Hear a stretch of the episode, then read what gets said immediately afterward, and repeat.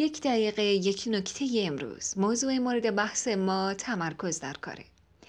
یکی از مواردی که به شدت تمرکز کاری رو کاهش میده انجام چند کار به صورت همزمانه. در این حالت مغز بیش از حد معمول تحت فشار قرار می‌گیره و زود خسته میشه. از یک مغز خسته هم خب نمی‌تونیم انتظار داشته باشیم که تمرکز داشته باشه. تعداد خطاها و اشتباهاتش زیاد میشه. تو جامعه که هنوز پرکاری و چند کارگی یک ویژگی خوب به شمار میاد شما باید بدونید که این ویژگی نه تنها خوب نیست بلکه راندمان کاری و تمرکز رو به شدت کم می‌کنه. پس بیایید همیشه یک کار رو درست و اصولی انجام بدیم و بعد بریم سراغ کارهای بعدی.